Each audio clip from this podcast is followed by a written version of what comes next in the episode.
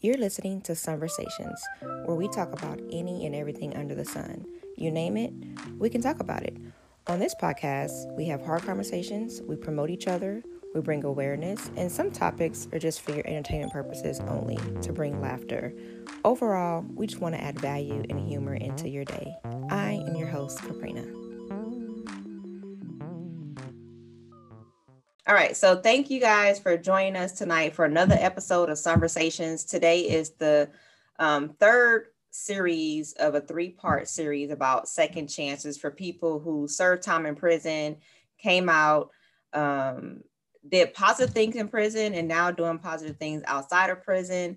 I'm so excited about DeVale Hawkins uh, with us tonight. I met DeVale on Clubhouse. You know, Clubhouse was a big thing. And you know, everybody's on Clubhouse every day. And I was in a room. I don't know what room it was we met in, but I, it probably was a podcasting room about something. And I heard your story, and I said, "Let me go to Instagram and hit him up." He responded quickly, like he was excited about sharing the story, and he told me whenever I was ready, hit him up. So I hit him up. Um, he's a Florida native, and his story was so compelling that I needed him to bless us with his story. And I'll let you tell it to him but it's inspiring. Um, the pieces that I do know is that he served, uh, you were sentenced 22 years, served 15 years. I'll let you clarify that for me. You went in prison, you had dyslexia, you got your GED while you was in prison, you wrote three books while you was in prison, and you're number one best-selling author on Amazon, and you're working on a fourth book. So that's amazing. So without further ado, I summarized it. Correct me where I was wrong, but before I get started with my questions, just give us a summary about yourself, um, which like a little introduction, and then I'll go from there. Well, as you already said, my name is DeVale Hawkins. I'm from Winter Haven, Florida. Um, I was born and raised right here in the same community. Uh, this is the same community I, you know, I went to prison in, caught like substantial amount of time in a federal prison. And um, I returned home just a little over a year ago, and I'm back here in this community. But is this time I'm doing things totally different from my past. So um, yeah, I have a single. I was raised by a single mother. Uh, she drove school buses for like many years, like 30 plus years. Uh, she she drove school buses uh, our house always been like an open door for the kids in the community, mm-hmm. which uh, she accepted and um, loved every kid in the community as her own.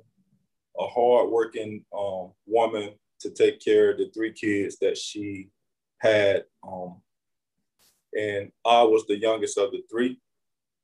And the youngest being the, what were the differences in ages? The youngest, uh, you know what? I done did so much time in prison. I don't even know how old my brother and sister is no more. wow. Was it close? But they older like... than me. I mean, okay. I'm just I'm just really being funny right now. Um, you know, I, I, have a habit of doing that. You know, I show personality. I don't mind showing my personality and everything right there. But my sister is the oldest of us three, and then I have a, a, a brother that's older than me. My sister is like uh, 40, like 48 years old. Mm-hmm. She'll kill me if she hear me say that. Um, and my brother's like 46. So sorry, sister. I wasn't asking for the exact age. I just wanted to know the differences. And yeah, yeah, yeah. They she's not gonna come I mean, for me. They, yeah, they real old, man. They real old. not real old. But um, yeah. But anyways, you know, um, I was the youngest of the three raised by my mom, and I was also the baddest of the 3 mm-hmm.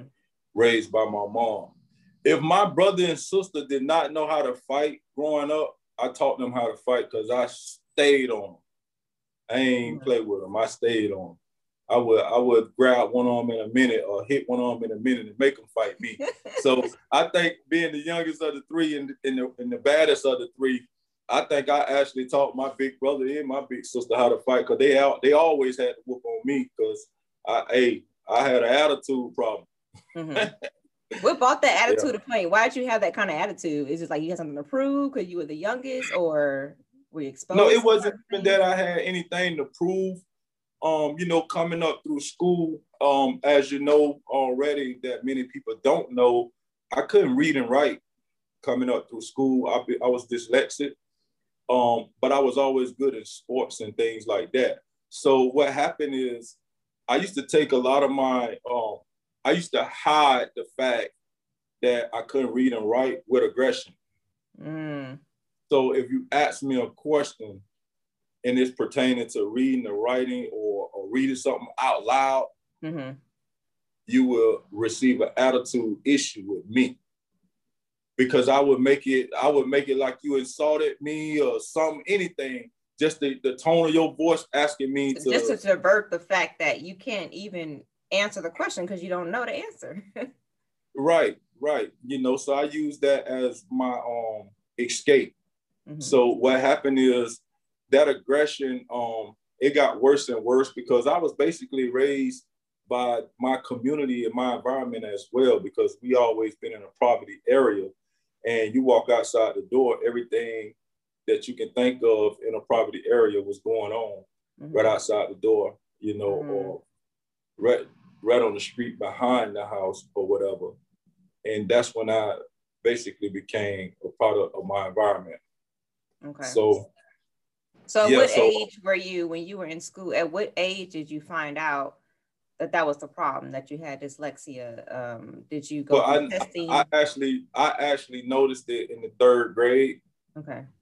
But you know i kind of was trying to hide it from my my mom or whatever mm-hmm. and, and, it worked for a little while because she was so she was so busy uh, working two jobs trying to maintain and you know keep up the household and pay all the bills take care of us and all of that so it kind of worked for a couple years but then when i got like to the fifth grade you know everything hit the fan and um, my fifth grade teacher actually spoken with her and had a you know conversation about me and my education and what was really going on with me. Mm-hmm. Um, I always have to say her name, Miss Hall. Miss Hall was my fifth grade teacher, man. And, um, and she was a white female. She was kind of short.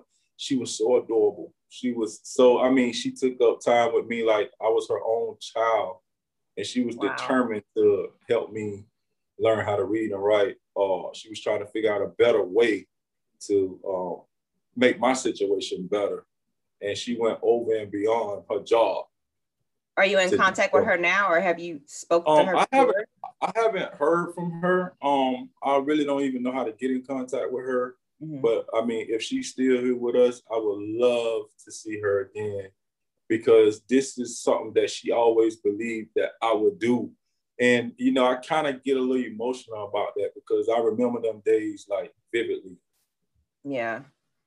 I feel like I'm getting emotional. I'm like, if I was her and I and you reach out to me, I'd be like, oh my gosh, like I touched this little boy and look at what he's doing now. So I wish there was yeah. a way you can try to find out, like go to the school. There's no way the school can tell you how to reach her or she's retired or I never I never even tried, but since you, you just gave me an idea, you know, I played football. I played football for a husband. So yeah, I passed by the school that I went to all the time. It was Garner Elementary right there on Havendale Boulevard.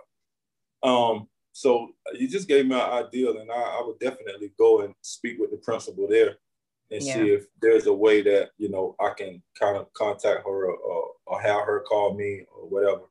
Yeah, because she, she always believed that I will have some type of um, high school education. She wasn't believing that I that I wasn't capable she right. told always told me if I work hard enough, I will achieve that. So yeah, I would definitely go out to the school and speak with her about it. And that stuck with you, obviously. You know that that was embedded in you, so it helped you moving forward. So once yeah, you, I guess it was the seed. The seed she planted that seed, right. and the seed started growing as I of age. Right. So we talk about third grade to fifth grade. You found out the teacher was helping you. At what point? Okay, now you know you have dyslexia. Now your teacher's working with you. Your mom knows. So then what happened? Like at what point do you start really getting in trouble in the streets? And let's talk about between there and then what you were doing and what you went to prison for. Um basically I was a hard head. So although she took the time to, you know, work with me and try and figure out the best way for me to learn, mm-hmm. I was still hard headed. I was still, you know, uh, one of the baddest kids in the neighborhood. I was a troublemaker. I was a, I was a bully in a sense, you know, um, because I used to use a lot of aggression. So um, I, I ended up being a product of my environment because I was in my environment more than I was in school. So, you know, at an early age, you know, I started breaking the law. And I used to like breaking the law. So that was one of the things. What's the first that, crime you committed as a kid? Oh, I, I, stole a bicycle. I stole somebody's bicycle. You know, we went to the uh, more uh, fortunate uh, community, mm-hmm. and you know, uh, a bicycle was the first that I I ever um, crime I ever committed by stealing a bicycle. But I went from stealing a bicycle to actually stealing cars. I taught myself how to uh, drive by stealing cars. Um, wow. I wrecked so I wrecked so many people cars as a kid. You know, I steal them people car and wreck them people car. I learned how to drive running from the police. You know, and um, so I tore up a lot of cars that didn't belong to me. Um, for all the cars that I stole, I'm sorry, people, but I had to learn how to drive. so. Uh, so you stole cars, and then what else did you do? Like what, I, what caused I, you to get caught? I sold drugs. I sold drugs. Uh, I started robbing, and the one thing early in my life, uh, committing crimes, what I what I noticed was, um, okay, if I go in the suburbs or in a um in a community that's better than mine, and I rob uh, someone right? These are hardworking people. These are uh, honest people, people that, you know, um, they never did anything to nobody that I, I don't believe, maybe, but I mean, nothing too bad, I wouldn't think. You know, these retired people and or whatever, or um, currently working people own businesses. If I go in their in their community and rob one of them people, mm-hmm. right? Mm-hmm and I get caught, I will be prosecuted to the fullest extent of the law. Right. If I get caught, they will come to court and they will point my black self out mm-hmm. with the biggest finger that they have on their hand. you hear me? Yeah. So what I learned early is um that why not rob the drug dealers? They're breaking the law too. Hmm. Okay. So I used to rob. I used to rob a lot of drug dealers, and it was like, to me, it was like we'll we'll hold war in the streets instead of holding it in the courts. Mm. Now, I, I I I I did have um a couple of drug dealers did call the police on me before for robbing them for drugs and money, which is funny because guess what? I'm gonna go to trial and I know y'all ain't gonna come to trial because yeah, your street, your street yeah. credit ain't gonna allow you to come to trial and point me out with the biggest finger on your on your yeah. hand. You know what I mean? Because you want to uphold a, a, certain image in the streets. They trying to I mean, stay away from the courthouse as, as far as possible. Right. All right. If you come to court on me, I don't rob you for your drugs or whatever.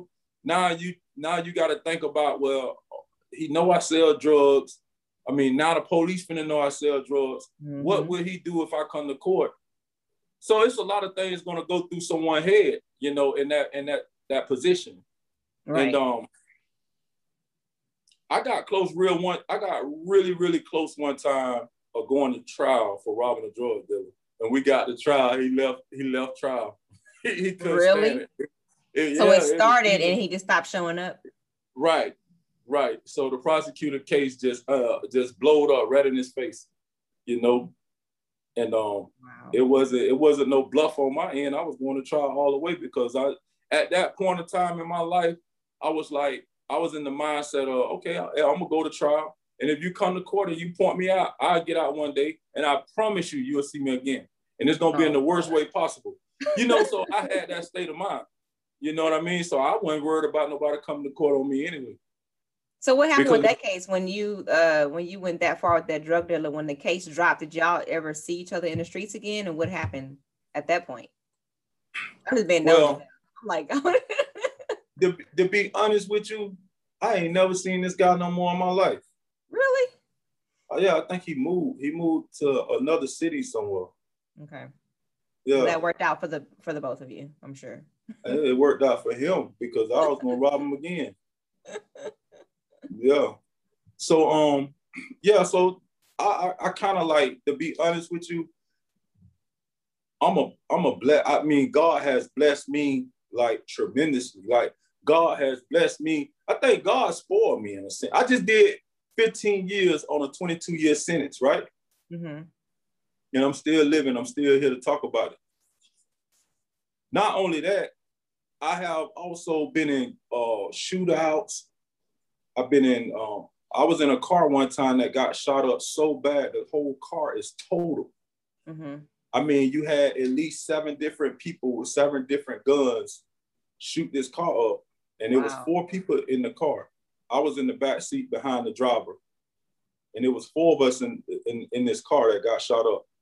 It was in this. It was in um, Haines City, Florida, and everybody in that car got hit except for me. Wow! So you've been right? covered from day one. God had His hands on me from day one. Mm-hmm. It, it, I haven't served my purpose yet. That's why I'm still here. Right. When I serve my purpose, I'm gonna be long gone. Yeah, your purpose is just starting. You know, it just started. So you know, I I mean, I think God spoiled me, man. I think I'm I think I'm his favorite child. I'm telling you, that's when I heard your story. I was like, how is this? Like, I because I watch, I have a guilty pleasure. I watch prison shows and all that. You know, you they go to jail, they get out, they go back in. There's nothing compelling about it. But when I heard your story, I'm like, how could because I couldn't imagine serving even one day in jail. Like I I just probably get deflated. I'm pretty sure you have to fight lawyers appeal after appeal, and at some point you get deflated, yep. but you keep pushing. Like I just couldn't imagine. I'm a very strong individual, but I just couldn't imagine being in that situation and keep on pushing. I would have probably just gave up and say, you know what, I'll just do my 22 and wait till I get out. I don't know, but it's just amazing. So so you went through all that. So how did you finally get caught to they just finally caught well, up. Let me let me let me let me just share this one story with you okay. before I get into my actual prison sentence that I just served 15 years on, right? Okay.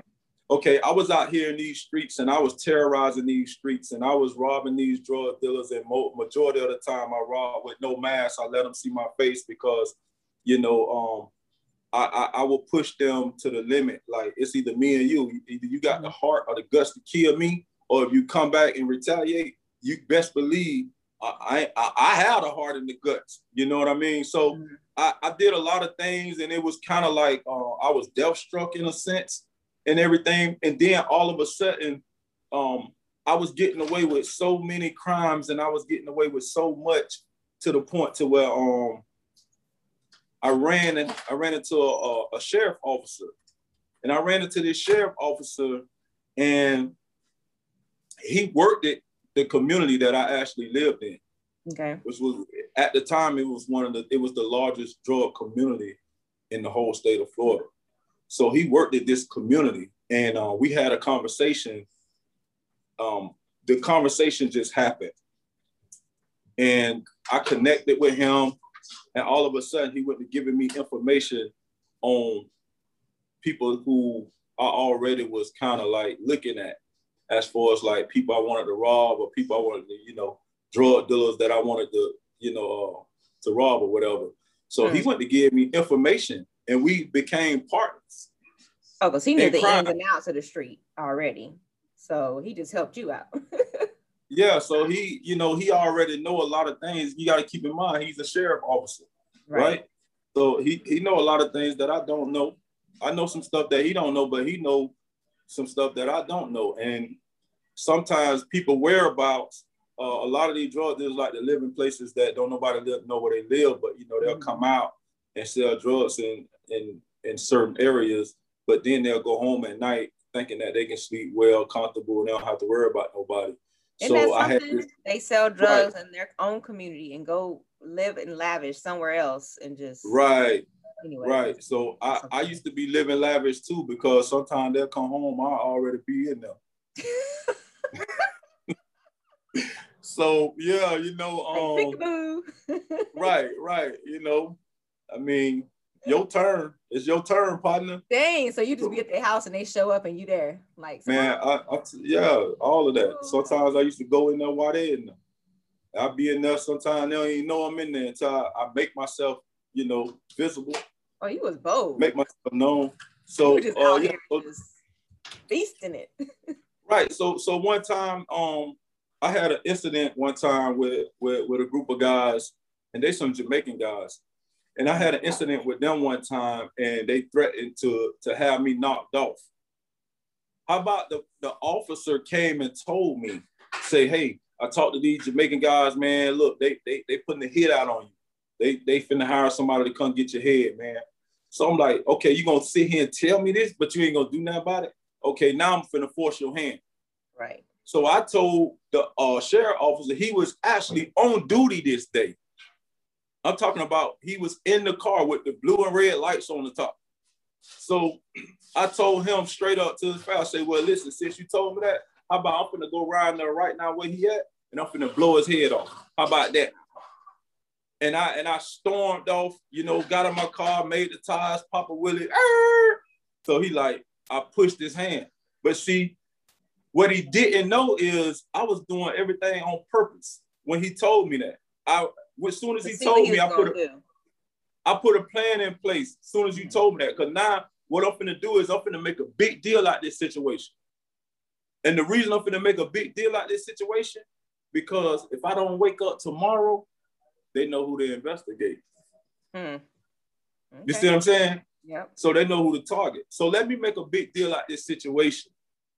You know, I mean, at that point, you, how many years have y'all been um, allied? Um, maybe like a, close to a year, not even a full. Not year. that long. Okay. No, it, it hadn't been that long. Not even.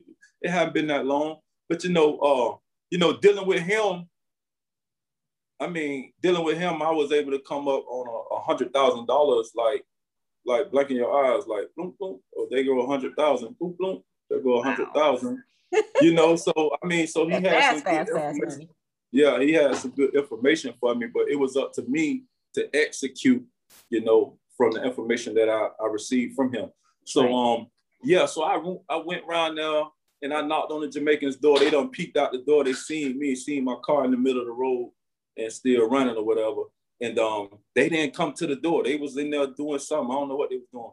So when I walked off to, to leave, then somebody peeked their head out the door, say, "Hey, what's up?" Like whatever, whatever. So it was the same, very same guy who who he told me about.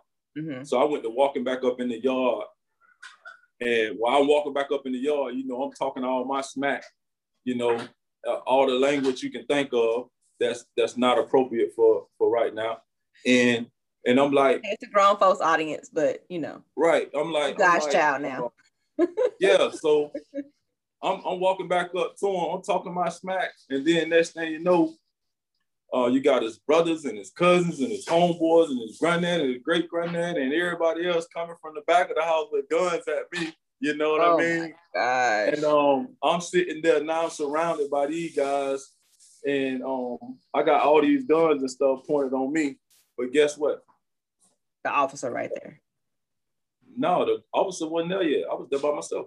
Okay. So if they, if they wanted to kill me, y'all got the opportunity right now to kill me. But guess what? They think I'm crazy because when when when they pulled the guns out on me, and they got me pretty much surrounded right here in this yard. Guess what I do?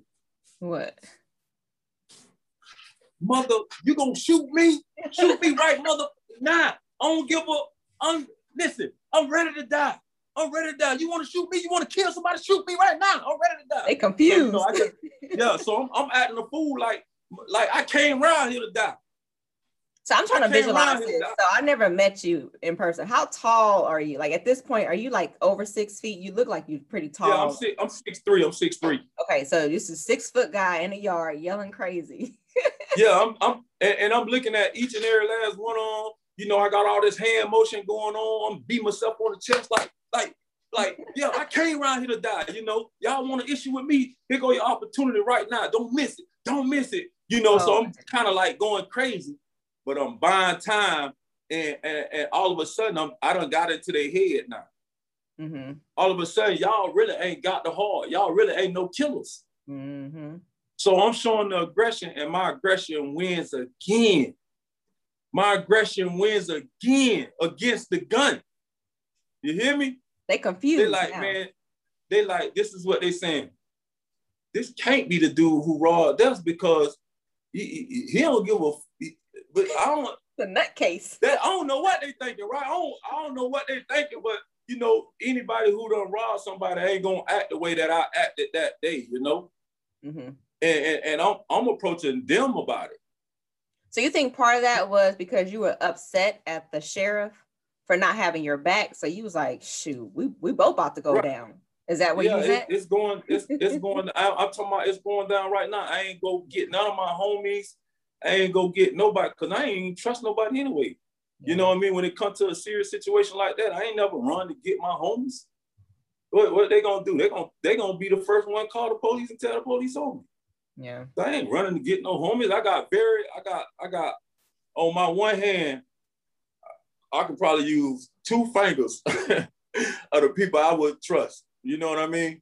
So um anyway, anyway, with me buying time, how about the same sheriff officer who gave me the information he pulled up? His lights coming up the road.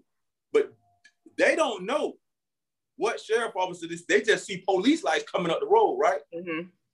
So when the police lights coming up the road, they get scared and they run back in the house. All right. All right. To make a long story short, this is good. To make a long to, make a long story short, right? the sheriff also pull up and he done panic, right? I wanted him to panic too. He pull up and he panicked and he done called back up. He done called the, the National Guard. He done called the president security. He done called, he done yeah. called the snipers. He don't call everybody he can call, right? So all of these sheriff officers, all these people, they coming, they coming to the scene, right? And now he see I'm still there by myself.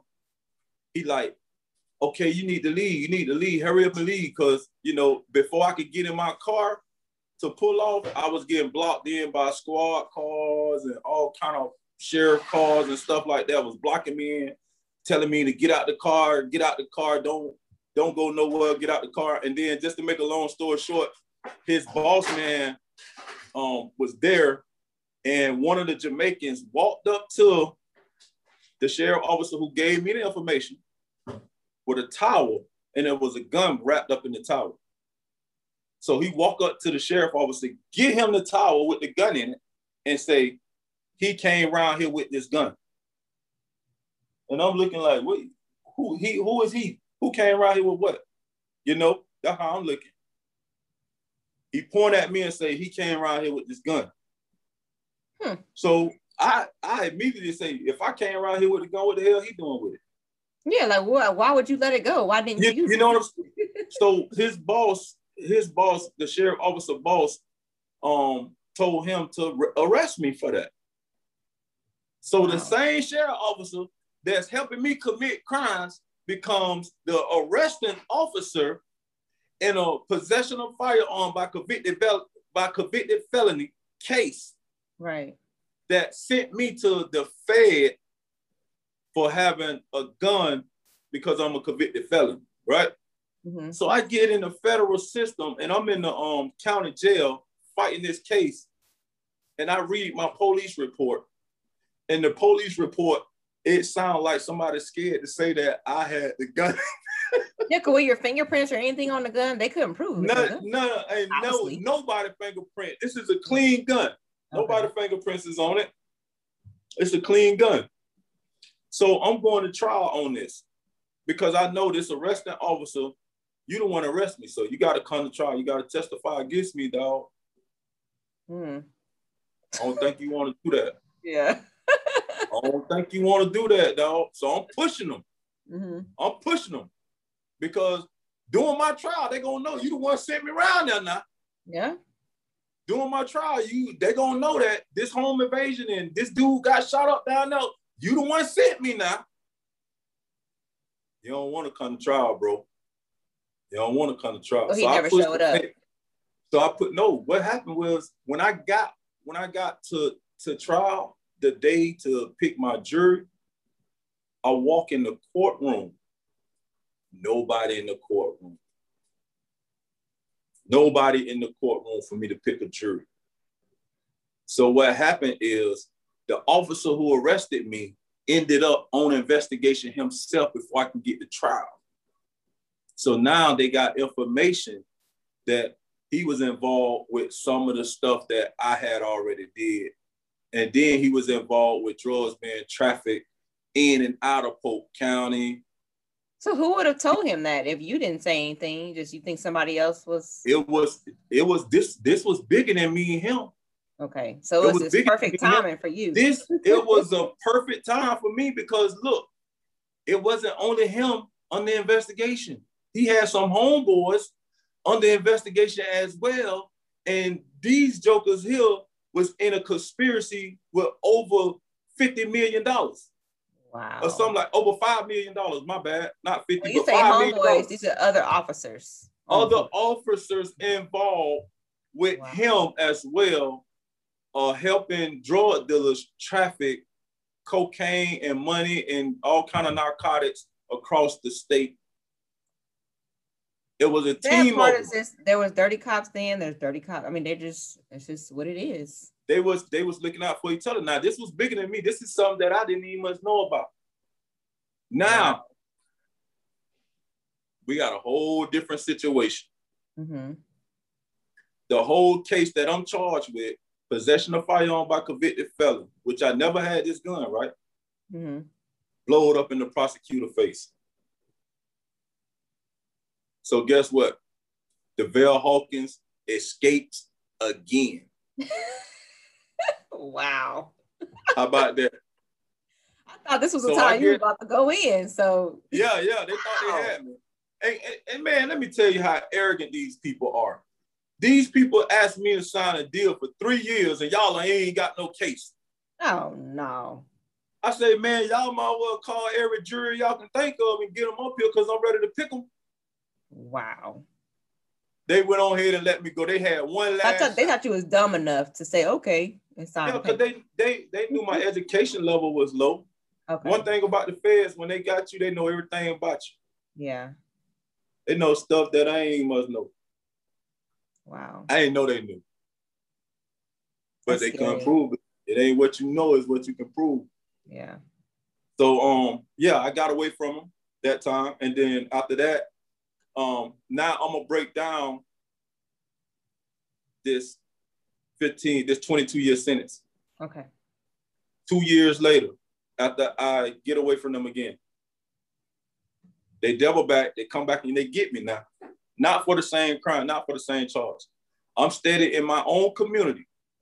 And I let and I let a homie live with me. And I told him not to sell no drugs out the house. Now this two years later after I done escaped and beat the feds again.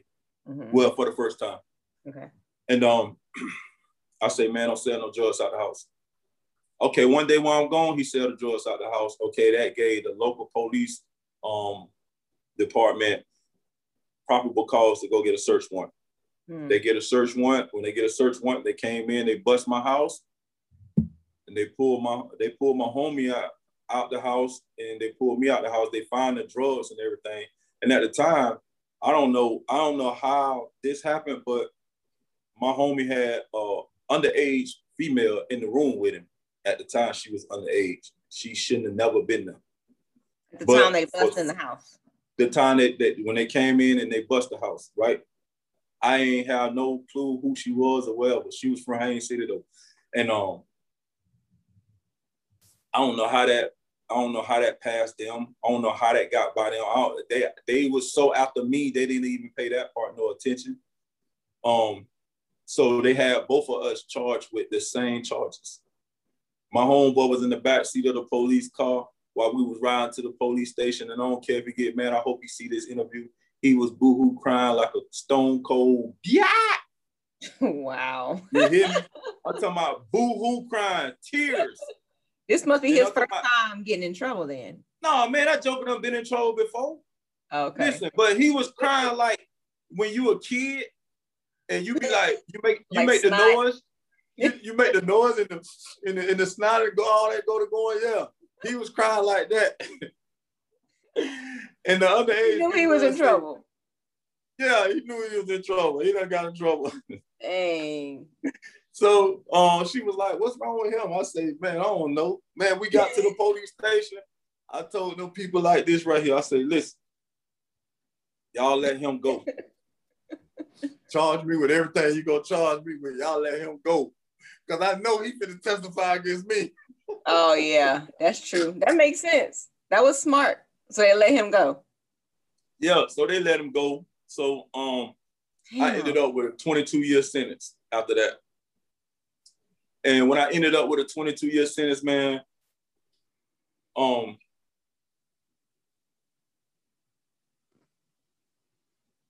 my mother, in the conversations that I had with my mother,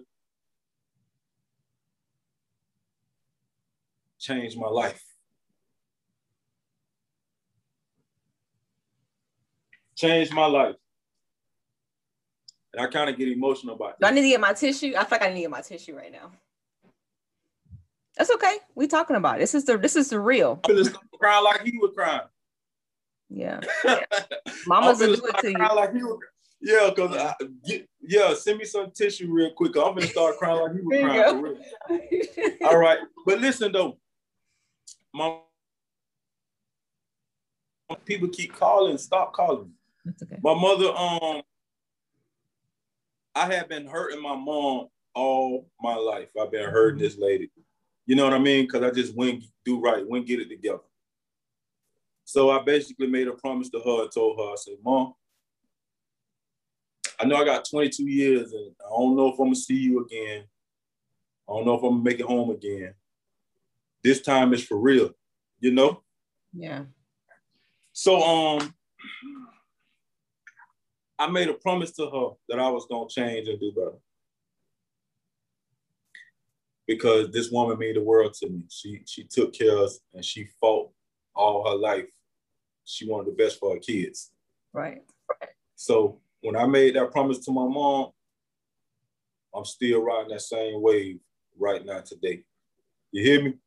Is your mom still alive and are you still? Yeah, yeah, yeah. She's still alive. I just, in fact, she's starting to, yeah.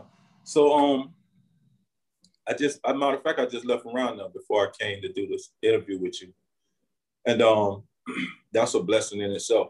Yeah. So, so yeah, I decided to educate myself, and I educated myself, and I put away my pride. I asked for the help. I asked how how to pronounce this word, how to spell this word. I might write one word on a piece of paper a thousand times just to get familiar with the word and try to understand the word and how to pronounce it, what it means, and everything. So it took me seven years to get my GED. I didn't so know stop there. So when you when you got locked up, at what year did you decide? Was it a year later, two years later, or immediately you decided I'm getting my GED? It was like a year and a half, about two years later. I can say about two years later because my first two years, I was kind of like I was in a relationship when I first went in in 2005. Mm-hmm. mm-hmm. I was in a relationship. I was 28 years old at the time, and um, I was actually in. I, I was in love, but I didn't know I was in love until I got locked up. it's funny how that works.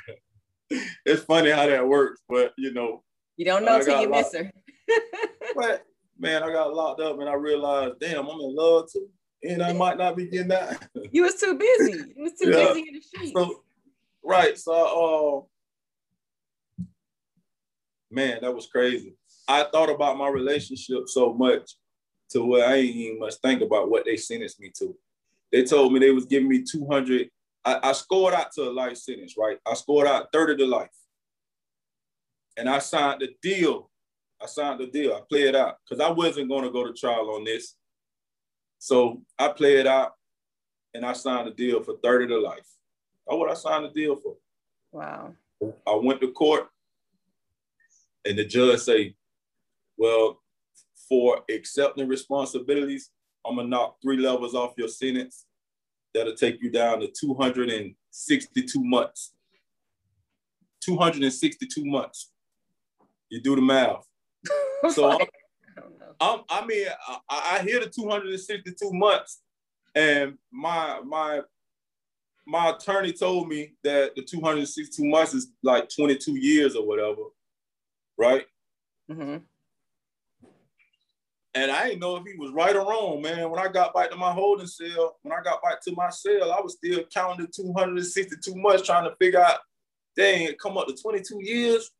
You know, I'm still doing the math. Yeah. Everybody that went home from the courthouse. Everybody home with their family. I'm still in the cell counting these months. Yeah. You know, I went to prison. It's a year and a half later. I'm still counting 262 months. Well, how much? That's all you hear is 262. Right. You know what I'm saying? So by you know, two years later, I decided that that relationship was uh long past. It, it was it was done. And you know, after then I had the conversations and stuff with my mom and everything, started realizing, you know, how, how deeply I hurt her with, with my actions, how I acted out here in these streets, how, how I continue to get myself in these situations and jams and stuff like that. And that's when I started to try and educate myself. I still deal with dyslexia right now today, mm-hmm. but it's to the point to where I can deal with it and I can kind of understand, uh, you know, some stuff that I'm reading and stuff and um, you know, I go through my own little process when I write. Mm-hmm. I hate writing with a passion. Mm-hmm. I hate reading with a passion.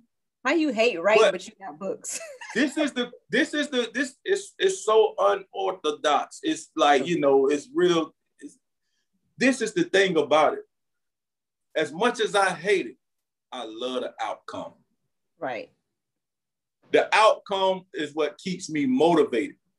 Because when I can put a story together and I can write something and someone reads it and tell me how much they liked it, mm-hmm. that keeps me motivated. That keeps me going. Because now I'm doing this for more than me.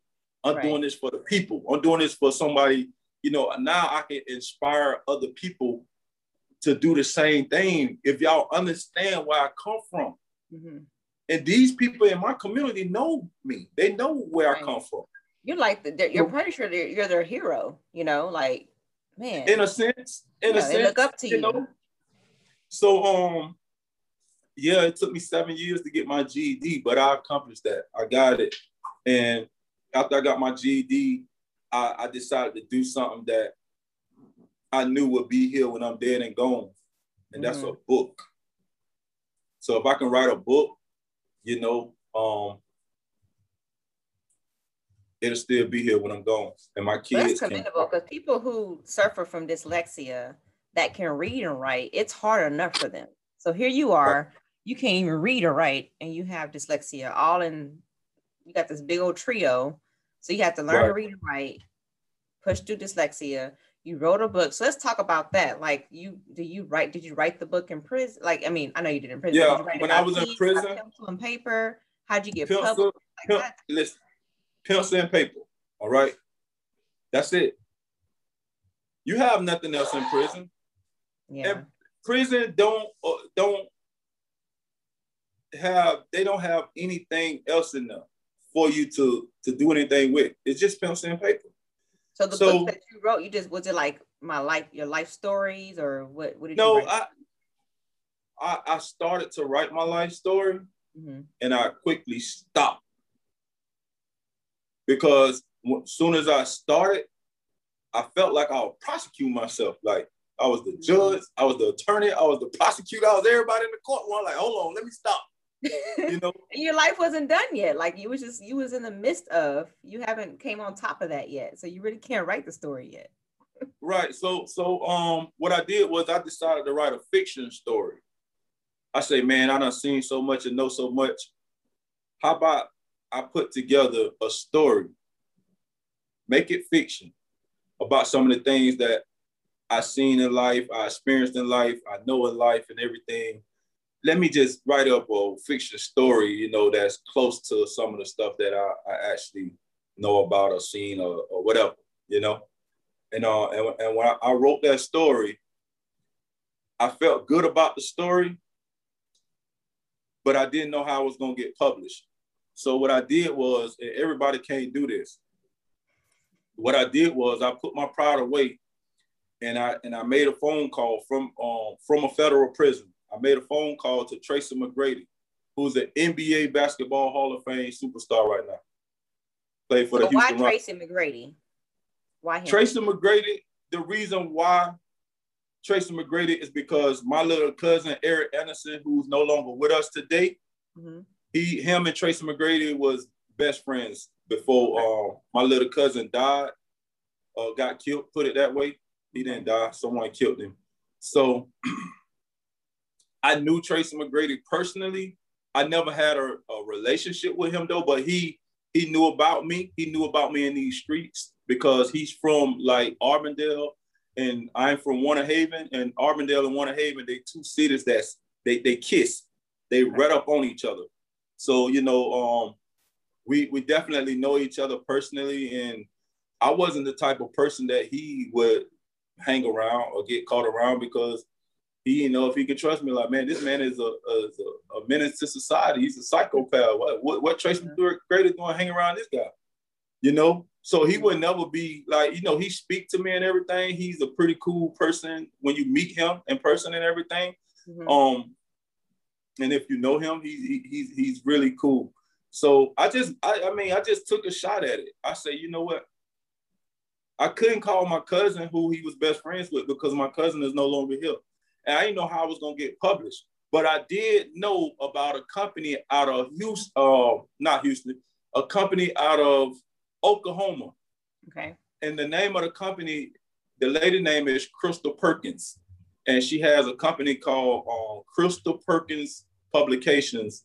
And what they do is they cater to the people in prison and help the people in prison put together um, their books if they write a book.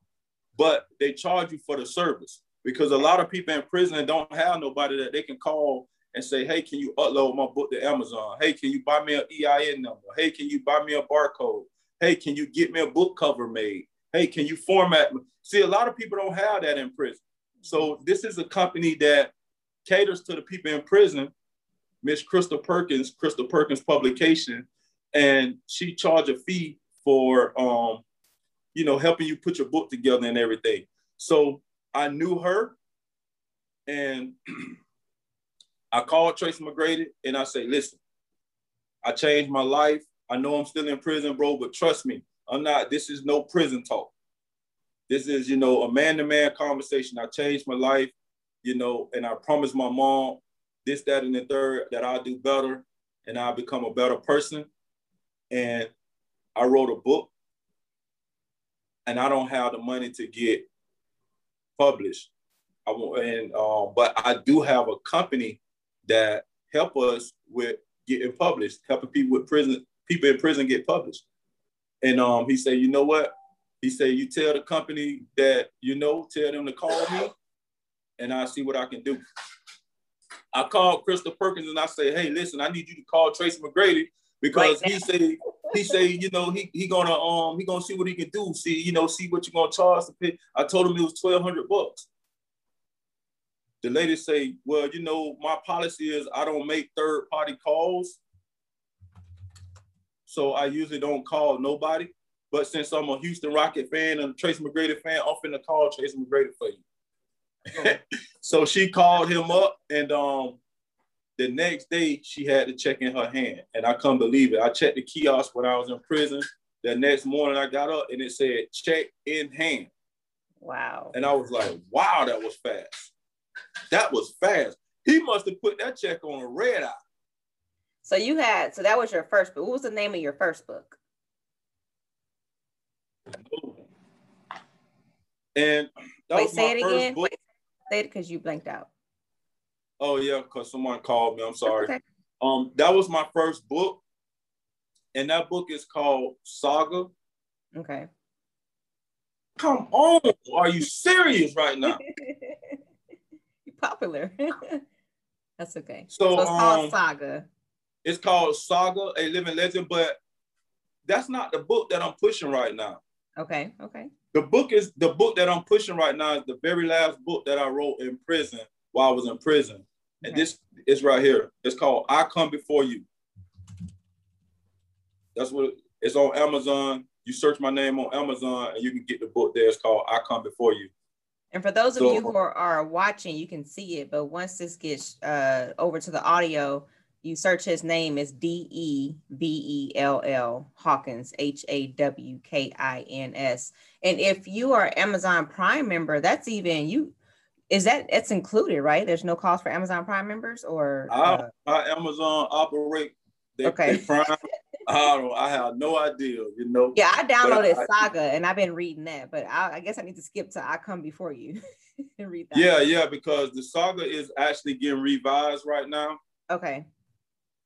So um, yeah, I need to make sure Amazon told them once before they hard headed. I told them to take that down off the um off the ebook. Well, I downloaded about a month ago when I first reached out to you, so I don't know about now. But if, so, if you're listening and you love to read, go to Amazon and download your copy of "I Come Before You" by Develop. Right. Right. But you can get the paperback or you can get the ebook. It doesn't matter. So um yeah, so while I'm still in prison, it took me seven years to get my GED. After that, I started writing books. I called Tracy McGrady, and he afforded me the opportunity to become a self-published author. And I didn't look back from there. I continued to better myself and everything. And then all of a sudden, 15 years in prison, a miracle happened. And that miracle was Kim Kardashian went to the White House and talked to President Trump about me, about a law that affects directly me and a lot of other people, right? Mm-hmm. And I can't believe it. Now, the whole time, the 15 years I've been in, there wasn't no law that benefits uh, uh, career career offenders. If you was a career offender, they had no laws in place that would actually help you get out early or you know shorten your time your prison time or anything like that. So what's and a to, career offender for those of us that don't know i.e me? Right. Right. So um, kim kardashian went and spoke up for me uh, spoke up for uh, uh, the guys some of the guys that had life sentence. And shortly after the bill is called the first step act. If you don't know the bill is called the first step act Okay. So shortly after she left the White House talking to President Trump, um, and I also have to give Van Jones credit and um, Cut 50 credit because they they also fought for this law. Okay. And shortly after she left, um, Trump signed the bill into law, and and I was released on that law, and that's how I get out of prison seven years earlier than I would have been getting out.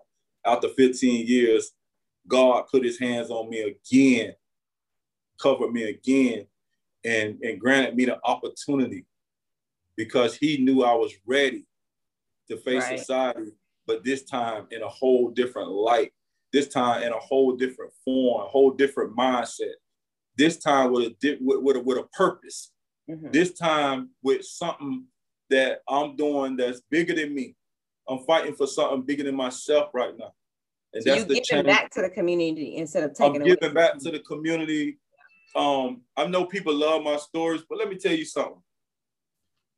This this book right here, some people call it messy, some people call it drama, but at the end of the day, them same people call it a good book. You hear mm-hmm. me? Very entertaining. So, what is it about? Give us a synopsis about the book. What is it about? In sh- in one sentence, too. You don't want to give it up. yeah, give them something you better go on Amazon and read the synopsis. Okay. They let you read the synopsis free. They let you okay. read the first couple chapters free. I shouldn't have to explain it to you. Okay, you're right. You know, you're right. but it's that pressure now. You best okay. believe it's that pressure. Okay. So I'm gonna go read it. I'm gonna, I'm gonna put it like this. In one sentence, it's the streets at its finest. Okay. That's the one sentence I'm gonna put it in. And um, and you will enjoy it. Okay. Yeah. So um yeah, after um, you know, I was granted the opportunity to get out. I haven't like looked back. Um in fact, I'm still connected with a couple guys that I was in prison with. They have made it home too. And these, it's only like two of them. And they they are authors as well. They authors as well. One on from down south, one on from Georgia. And um I'm still in I'm still in contact with them guys every now and then. You know, we'll hit each other on social media. We follow each other on social media and stuff like that. CJ Cooley. Yeah. So um, yeah, you know, so I'm just out here, man, and I'm just using my influence and, and I'm, I'm using, you know, um, the steps and, and everything that I took in life to help some of the, the younger guys, mm-hmm. you know, uh, be a better them. You know, you, you notice that when you return back to the community, have you been able to uh, positively impact some youngsters that are there? Have Have you noticed that some people that were on the streets they stop because of you because they see your story? Or are you still working massaging them in that? I'm I'm still I'm still working them. You know, it's hard. It's hard to come in a community where you know it's like every man for themselves and they right. kind of fight to survive. It's hard to just come in a community with nothing to provide. I can't provide anything right now financially because I'm not able to provide for them, or I'm mm-hmm. not able to make a a, a, a legit, a solid way for them, like mm-hmm. um, consistently. Mm-hmm. You know, they can come work with me if they want to because I just started up, um, you know, a mobile detailing. So you know, if y'all want to make a few dollars, man, y'all can come work with me and um and make some money that way. But you know, a lot of these guys they want money in bulk. Mm-hmm. They want they want it, you know, they want it plentiful. They want thousand dollar blink money. Yeah, yeah, yeah, yeah. They don't want to work with me and you know only make a hundred and fifty dollars a day. I mean, you make that on a job. Uh, yeah. you know, they want to make, you know, five thousand, two thousand, three thousand a day, you know. So they they kind of like used to the lifestyle they in, but they they listen to me. They listen to me. They take my advice. Now I can say like a couple of them have kind of eased off the streets a little bit and kind of got a job now. Mm-hmm. Um, that's a, that's only a couple on, and then I got a couple more that I that I influenced to start writing.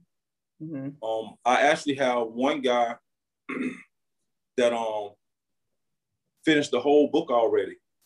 He written a whole book. He's right out of Lakeland. Well, he's right here from Winter Haven, but he's living in Lakeland, Florida right now. Um, Hurt Jackson. Yeah, you know, I'm give him a shout out. You know, um, he called me from time to time, and he he he wrote a book, and he's working on his second book right now. You know, due to the fact, you know, having conversations with me, and and me able to kind of like, you know, influence him a little bit, you know, in a positive in a positive way, and I'm real proud of this young man, you know, because he he's determined, you know, and he has he has a he has a um, he has an old lady and kids. I don't know if it's his wife or not, but could be his wife and kids, and he's trying to provide for them, and and he's doing everything that he could in the most positive way to do so. So, you know, I, am serving my purpose out here, and I, and I am touching live slowly but surely. Mm-hmm. I will be speaking soon. I'm trying to put together some um, engagements uh, Winter Haven High School basketball coach. He's asked, he's actually um, has something in the making for me to speak to the, the kids or whatever. And I have a homie um, has a, a, a, college, has a small college. He's um, putting together some stuff for me to speak. Whoa, whoa, we call him whoa, whoa. so yeah, so you know, I'm I'm doing I'm doing you know as much as I can right now. So and, you have the resources. What what is your vision? Like, how do you want to impact the community? If you have the money right now, money was not an issue. What do you see yourself doing to help impact the community? I put I put together some type of workforce program where I have contracts with certain companies that will give these young men an opportunity to work and make a, a good living on their jobs without, mm-hmm. you know, going through the hassle. It'll be a cut through the red tape thing with right. my company, you know, where if you come in with my company, don't worry about your background. Don't worry mm-hmm. about you being a convicted felon. You just come in through my company and we're going to get you a job wherever you uh, would like with the jobs that's on our list. Mm-hmm. You know, whether it's right. at Publix warehouse, whether it's at uh, Walmart warehouse, whether it's you know, uh, some type of electrician job, whatever, you know, I would put together um, some stuff like that for. So they trust that you vetted the applicant and they trust your word, no matter what their right. background is. Here, here he is. Here she is. Right. It's it, will be it, it, don't matter if it don't matter if y'all haven't gave them a first chance, which mm-hmm. will I don't even I don't even much want to say second chance. Yeah, we'll put it as first chance. It'll be a first chance opportunity for any convicted felon or any young man out here on these streets to get a job, to have help with the application. We'll have hands-on help with applications mm-hmm. where they mm-hmm. can sit down with someone who can help them fill out the application and everything. The whole go through the whole process. You know, um, that's what I do. That's what I do. And I also have like um, after school programs for the younger kids and these single moms out here mm-hmm. who struggle to pay like daycare bills and stuff like that, who struggle to um, get their kids in and out of school and trying to work a job. And you know, they get off at five o'clock, the kid get out of school at three o'clock, three thirty. They're trying to find ways to, to make sure their kids are safe and everything. I put together a strong um, program that will um, afford the opportunity for and them to. Hard.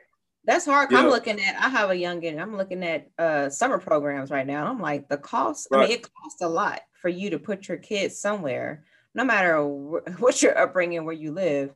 It costs a lot. So I can imagine a single mom working a couple jobs, don't have nowhere yeah, for the kids. Especially so if she got more than one kid.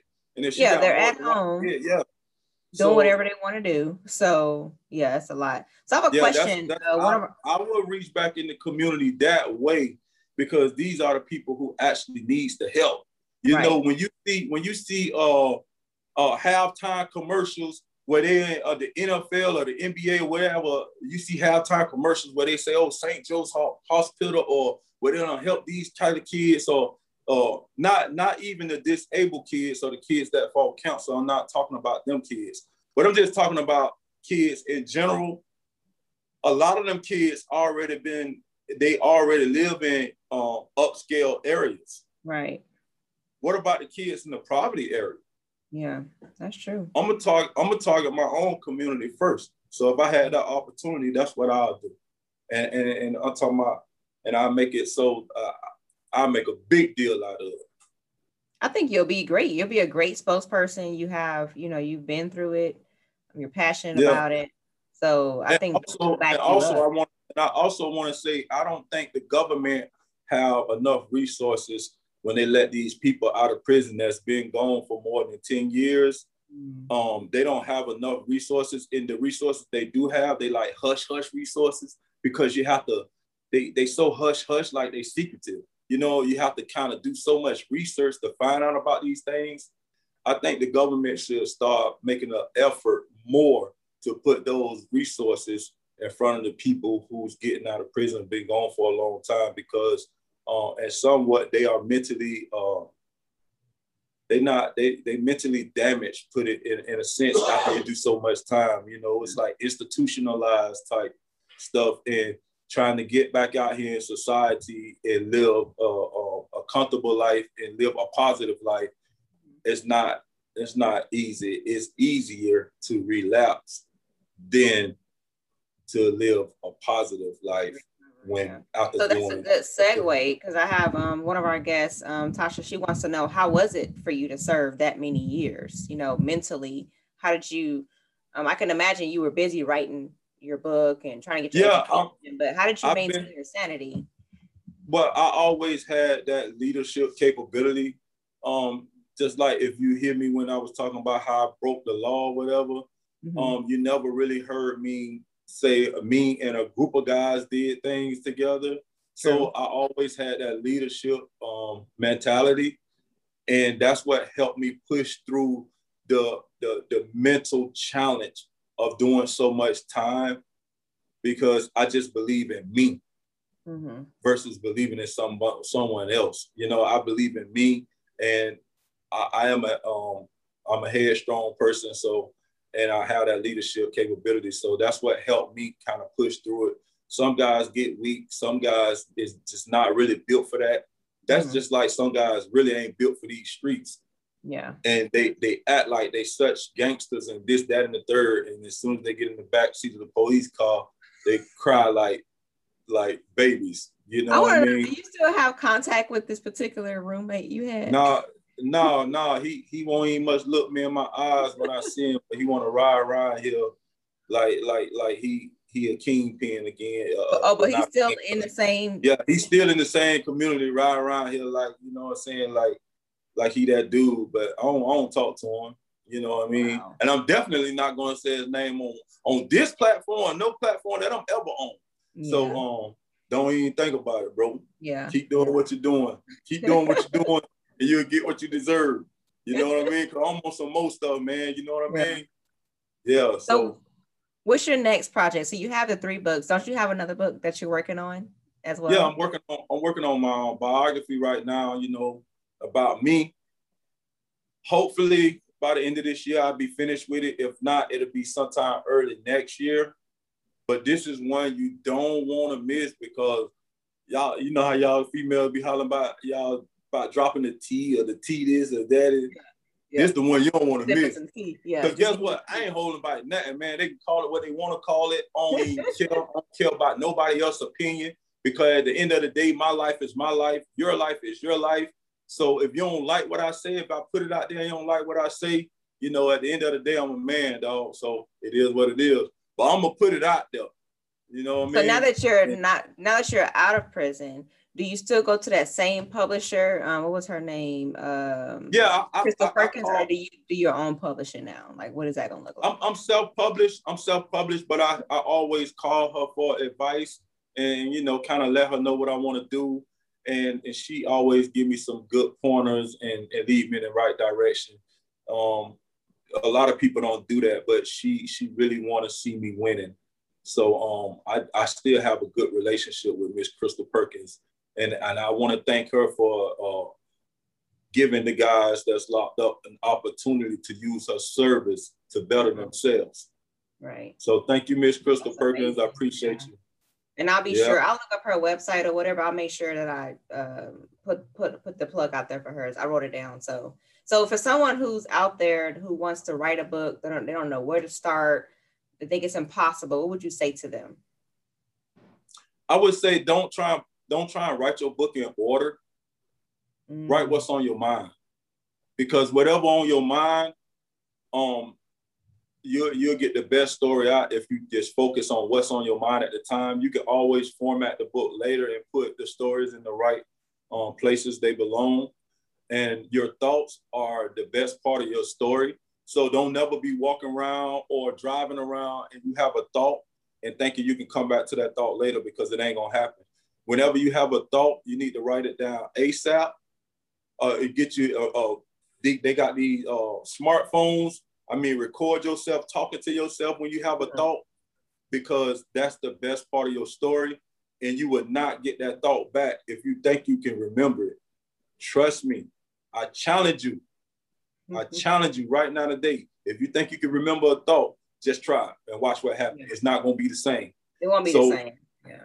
So, so I really, really um advise you guys to, to, to write down your thoughts immediately or use your iPhone to record your thoughts immediately because that's the best part of your story that you will be writing. I promise you it is.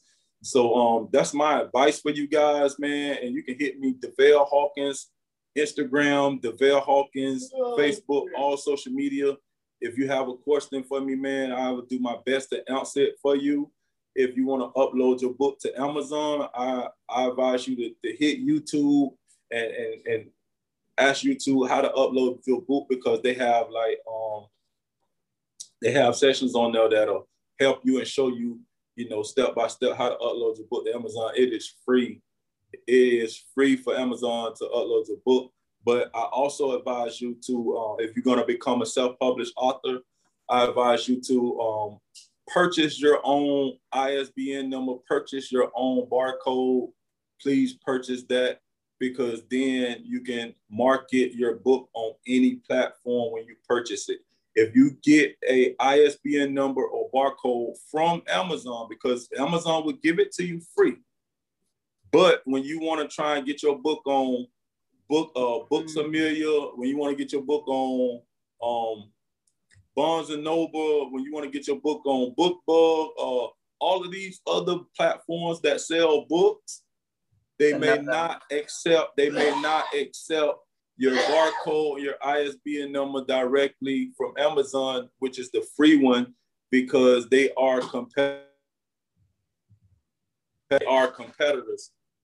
I know I probably blanked out because that's a good. No, that's a good. No, we heard you. That's a good nugget because people, oh, it's free, but it's like an exclusivity. They don't want Amazon doesn't want you to put your book somewhere else. So obviously, they're it's probably a marketing thing. So, so how does one go about and getting the ISBN? And it's just is it free to do that, or you to pay somebody else? No, to- you you you no you. Uh, I can't remember the website, but there is a website. Um well, you don't have to think about it, but is it like a hundred dollars? Yeah, there, there's or? a website you can go to. That's okay. Am I back? I came back. You back? You back? Yeah, there's a website you can go to. Um, I will dig it up for you guys if you really need it or you really want it, you serious about it, and you can just hit me up in my DM or, or, or my inbox, and um, and I'll provide that to you. I just can't think of it off the top of my head, but you can purchase it there and uh, and at that point you can kind of like uh, market your book on any platform once you buy the barcode and ISBN number.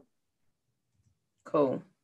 Yeah. Well, I we've been here for an hour and a half, and I think the people they get it. Like they they know your story. I have some other questions, but you kind of covered it, and I'm just excited to have you here. Thank you so much for blessing us with your story, um, telling us how you overcame it, giving us some detail, being transparent. I know it's not um well it's probably easy for you now because this is your calling. So um i do have one last question i ask all my guests and the question is that my motto is obviously i love sun so if you can't find the sunshine be the sunshine. So what does that mean to you? Um that means don't wait on don't wait on nobody to give you anything. Make a way for yourself.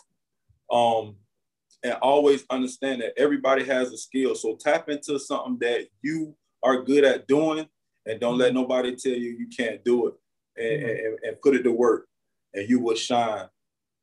Absolutely. And you, you will win. That's so is there right. anything else you want to tell? I, I want people to, if they're just tuning in or tuning in late, don't forget to go to Amazon to uh, either download a digital copy of his book or you can get the hard copy. That is Debell, D E B E L L Hawkins, H A W K I N S. Um, you find him on Facebook, Instagram. Thank you for joining us this week on Conversations.